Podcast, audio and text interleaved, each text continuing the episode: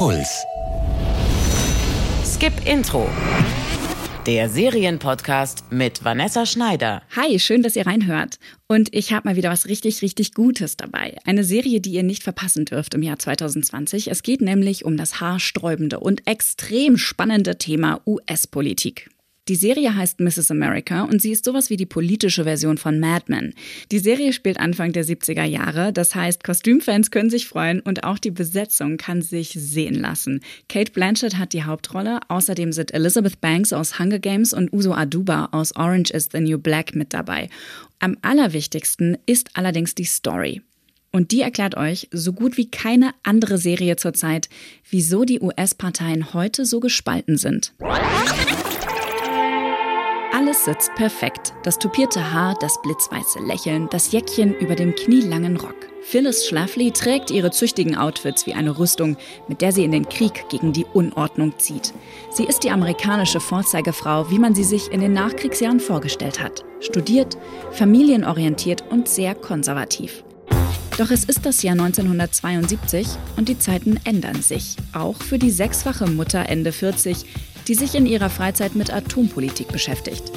Jeder ihrer Versuche als Kongressabgeordnete für die Republikaner zu kandidieren ist bisher gescheitert. Vermeintliche Frauenthemen wie Familie und Bildung interessieren Phyllis Schlafly nicht, bis eine Freundin sie auf eine Entwicklung aus den Großstädten aufmerksam macht. Dort fordern Feministinnen, dass Frauen und Männer in der Verfassung gleichgestellt werden. It's the whole point of the women's liberation movement to be liberated from men.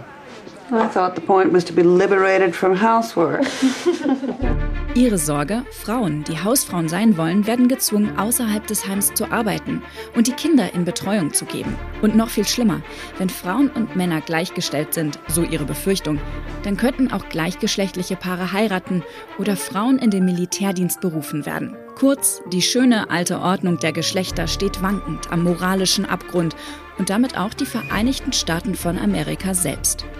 Phyllis Schlafly sieht endlich ihre Chance gekommen, die Politik ihres Landes mitzugestalten. Mit strahlendem Lächeln und einer eng vernetzten Hausfrauenarmee im Rücken, die Angst um ihr privilegiertes Leben haben. They want us to join them in some new sisterhood of frustrated togetherness. Because none of them can find a man who wants to marry them. Phyllis Schlafly und ihre Anhängerinnen glauben, dass die Mehrheit der amerikanischen Frauen in Wirklichkeit denkt wie sie. Sie zu mobilisieren wird zu ihrer Bestimmung und, ironischerweise, zu ihrem unbezahlten Vollzeitjob.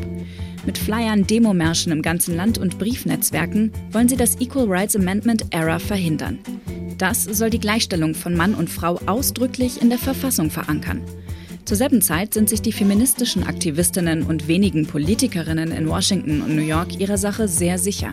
Sie haben in jahrelanger Lobbyarbeit den Senat von ERA überzeugt und sogar den Präsidenten Richard Nixon. Mit dem Gegenwind der Männer hatten sie gerechnet, nicht aber mit dem Widerspruch von wohlhabenden, erzkonservativen weißen Frauen. We do not want housewives thinking that we are against them. We are against them. Revolutions are messy. People get left behind. Ohne zu spoilern, das Equal Rights Amendment wurde bis heute nicht verabschiedet, dank Phyllis Schlafly. Wie die ehrgeizige und durch und durch widersprüchliche Taktikerin die einflussreiche feministische Bewegung Anfang der 70er Jahre ausgebremst hat, das erzählt Mrs. America. In den ersten Folgen erweckt die Serie und die makellose Ausstattung zwar den Eindruck, Phyllis Schlafly und ihre Mitstreiterinnen zu verklären und die Antifeministin zur Heldin zu machen. Aber der Serie und der Hauptdarstellerin Kate Blanchett gelingt es zu zeigen, wie gefährlich, machtbesessen und doppelzüngig diese konservative Bewegung tatsächlich war und immer noch ist. Sie hilft zu verstehen, wieso heute die Familien- und Reproduktionspolitik so heftige Auseinandersetzungen in der US-Politik entfachen und die Parteien spalten.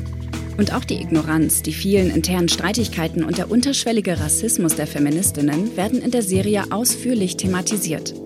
Im Jahr einer entscheidenden US-Wahl ist Mrs. America definitiv eine der relevantesten und spannendsten Serien auf eurer Watchlist. Neue Folgen von Mrs. America gibt es jeden Dienstag bei Fox und dann auch on demand, zum Beispiel bei Magenta und Sky. Wenn euch Politik in Serien interessiert, dann empfehle ich euch mal im Skip-Intro-Archiv eine Folge vom Februar anzuhören. Ich habe mit Eva Schulz von Deutschland 3000 und einer Kommunikationswissenschaftlerin über die Wirkung von Politikserien gesprochen und über die tolle Serie Years in Years. Hört mal rein, wenn ihr sie noch nicht kennt. Ich habe wirklich viel dazu gelernt.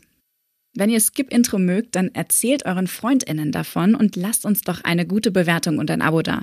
Damit sage ich bis zum nächsten Mal, passt auf euch auf und Fortsetzung folgt. Skip Intro. Der Serienpodcast von Puls. Jede Woche neue Serientipps. Auf deinpuls.de slash skipintro. Puls.